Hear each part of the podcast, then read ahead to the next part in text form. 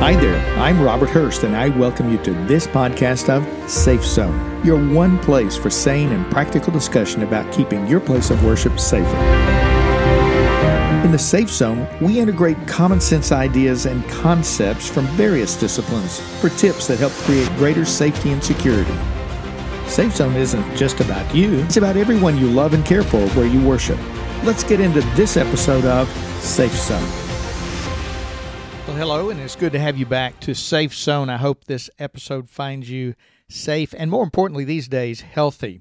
Tell you what, we're going to do this time. I'm going to get on a little bit of a run of something that's really, really bugging me right now, and it has to do with the pandemic, this COVID 19 pandemic. Now, we've all suffered through this for months and months and months, etc., and I've heard everything from um, gosh, we need to all buckle down and get into a bunker and wait till it passes, right up to those that say, there's nothing to this. What are we worrying about?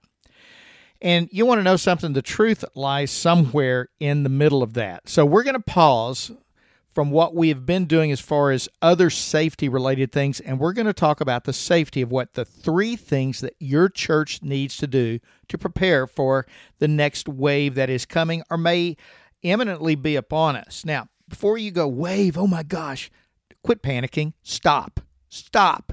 This is part of the frustration I have. Um, and, and let's talk just a second. Let me give you context of this. First of all, is about the history of pandemics itself. Now, it means nothing to you, but way back in January of this year, I had some surgery on a shoulder that made me have to sit very still for about six or eight weeks. And those of you who may know me or know about me, that was tough. But what it was good for was I got to do a lot of reading and a lot of catching up on things. And so one night when I was having trouble sleeping, sitting up in the chair there with my shoulder propped up, I took my iPad and I went back and I methodically studied every recorded pandemic in history from the 1100s all the way up to the present pandemic that we're going through at the present time. And I found several common characteristics. Now, let me just say that I'm about to oversimplify a lot of things, but I don't have a lot of time.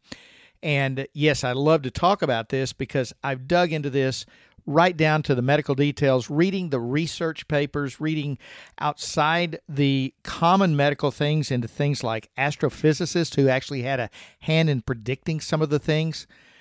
So, with that said, just take my word for it. I've done my due diligence here, and I'm going to tell you a couple of things. First of all, pandemics are bad, very bad.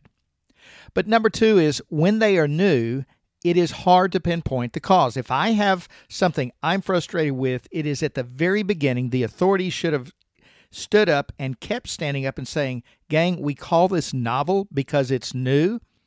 Therefore, because it's new, we don't have all of the information we need to know exactly what to do. So, our immediate response that we tell you to be may not be the final response, and we may modify as the information changes as we get more. So just understand that when you have a pandemic, a new one for the first time, authorities don't know what to expect or what's going on. They're trying to learn too. The good part in today's pandemic world is that we have medical facilities that are so much further advanced than those of the past. Second characteristic, other than being something new that creates an issue, is every pandemic that I studied from the 1100s forward had at least two and sometimes multiple, what people are referring to as waves or outbreaks. And most of these were exacerbated during the winter by the cold weather, which would drive people indoors where they're going to be around each other, where they're going to pass germs more quickly because their hygiene may not be as, as good as it should have been. And of course, hygiene was the third thing. The vast changes in hygiene uh, from the 1100s to now are huge, except for those people who just refuse to wash their hands. And I don't get that one. So, based on this historical fact, we know that another wave of outbreak is probably, not definitely, but probably coming. So, folks, churches need to be getting ready now. Yes, we were all caught off guard the first time. That's our mulligan. That's our do over. We didn't expect it. It was new. We didn't know what to expect. But I'm going to tell you what, if we get caught off guard the second time, shame on you. This one's on you. So let's don't. Let's get ready. And there's three very simple things we can do now. And one of them, you're going to go, really? And that's number one, and that is to sit down as a team. Now, that team may be the leaders of the church, it may be the security and safety team, it may be physicians within your church, it may be healthcare professionals. It certainly needs to be the staff. Don't make it too big, but sit down with a group of people and have what we call in the disaster and crisis world an after action review. That's where you look back at the last nine months for what you have learned and you record those lessons. You capture not only the lessons that you learned that things did not go right, but you capture the victories. Maybe you were able to keep um, spread down within your church. In other words, people didn't get it as much for a period of time. What was common during that time that maybe you helped to participate in? How did you do it? What did you do? And you write down both the lessons learned the hard way as well as the victories that you found. And the victories can include things like where did you get supplies? How quickly could you get them? Did you come up with unique ways to uh, sanitize your church between services or sanitize rooms or or maybe you uh, the lessons you learned are here's how we can reach out and we can minister at times like this. So look for all kinds of things that you can find where you were able to learn something good. So that's number one. Do an after action review. Do it immediately while everything's still fresh on your mind. Then we go to item number two of three things you can do, and that is to make a plan for the future and make it specifically in about three different areas. First of all, remember you're going to base this on historical fact for your church right now from this point forward, not hysterical emotions or frustrations. So if you fail to plan, you're planning to fail, so let's don't. So, number one, plan within this area of planning, plan for and prioritize supplies that you think you will need or you know you will need, and go ahead and get them on order now. And what I always suggest in the disaster world is people take any recent history, base it on that, plus 10%. Now, you may build that basis around the number of months you think you might need it for, um, the number of weeks, you know, maybe four to eight weeks, whatever, but don't just buy like you're buying for in perpetuity. Be reasonable. And then once you get those supplies, label them, store them, and keep an inventory record. The second area of planning is in your updating of your protocols of what you have done, what worked well, you document them so you're ready to implement them. What if you have new people come into the church that are helping with your team or with your staff? You need to let them know what the protocols are. So get it down in writing now as part of your plan. And then number three is plan for how you will creatively minister. You probably know this pretty much by now, but you know what? I bet if you sit and talk and think about it, you're going to think of areas where you could have done it better, where you could want to try other things. Keep your electronic feeds up and running, like your Facebook Live, maybe you're broadcasting online. Keep that up and running, and maybe even take this moment to update it. And debrief what you learned, once again, from last winter in this particular area, and then modify it to make it work better. So, number one of three things you can do now is an after action review and capture those lessons learned. Number two is use those lessons to make a plan for the future in the areas of supplies and of protocols and ministry. The final thing is practice what you will do. Don't assume people will just know what's expected of them because, and we put this in air quotes, well, they've been there and they've done that. No, you need to walk through it now that you've put it together and you've created a plan and set the example in everything that you do.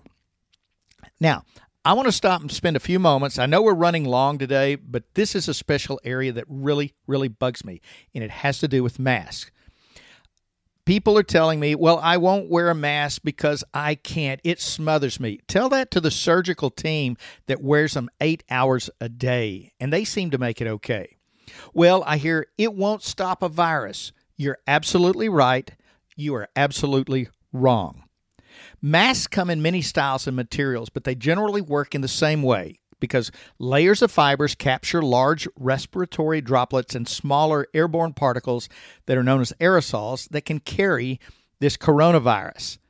This process is known as filt- filtration, and a material's ability to trap particles is then called filtration efficiency. Let me oversimplify why you need to wear a mask very quickly. Take a water gun. Now, not one of those soaker blasters, but take a water gun that you can shoot, and it's going to travel at least six feet, maybe eight feet. And you can pull the trigger, and somebody standing six feet from you, you can get them good and wet with one pull of the trigger.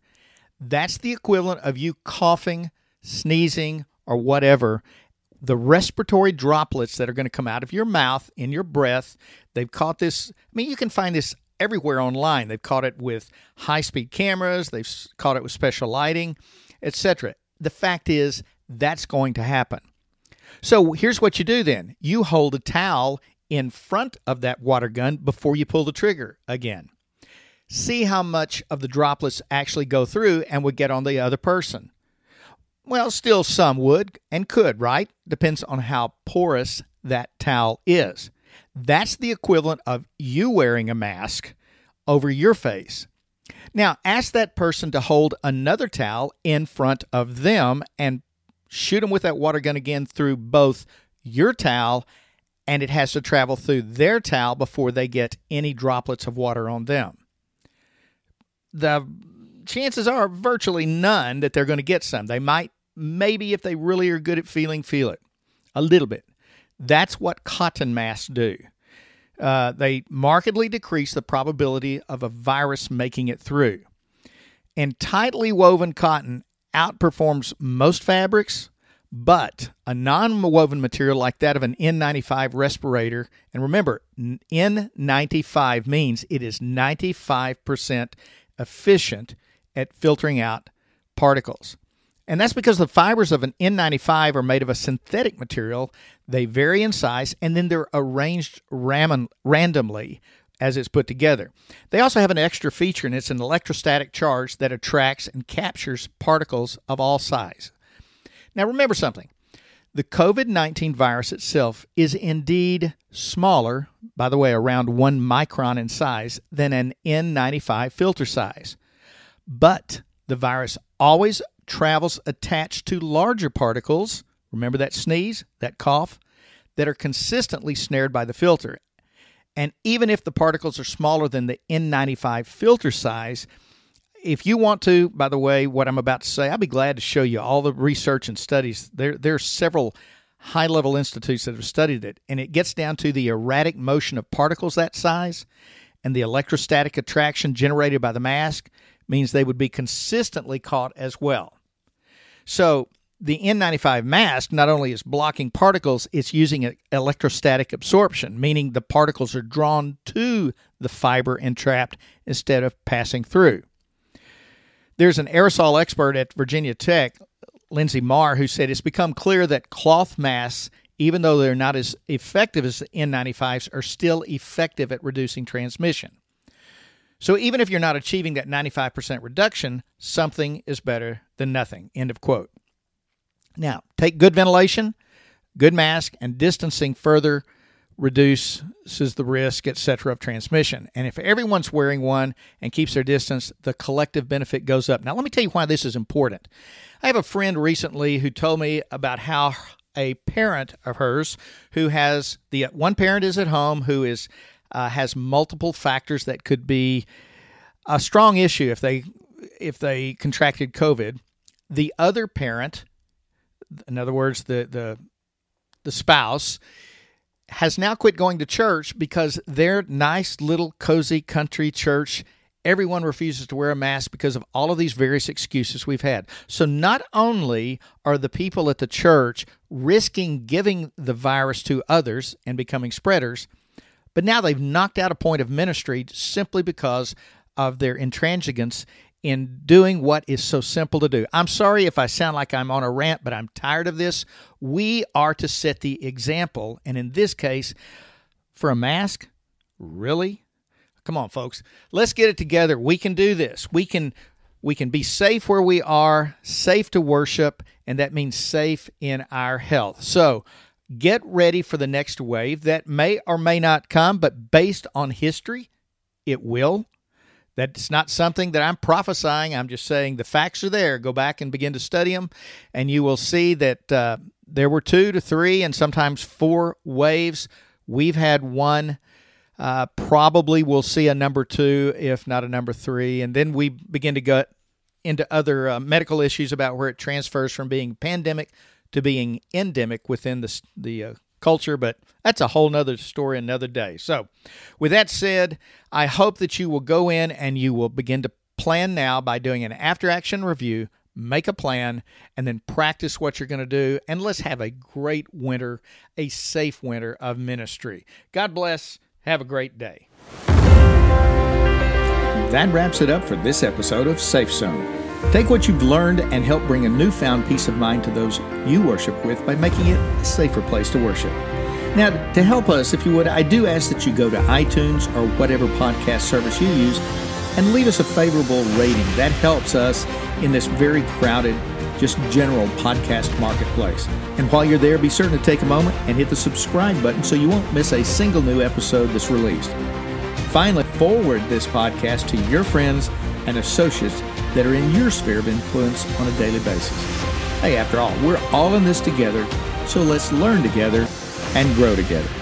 Until next time, have a great day, have a safe week, and wherever you worship, let's make it a safe place to worship. God bless and goodbye.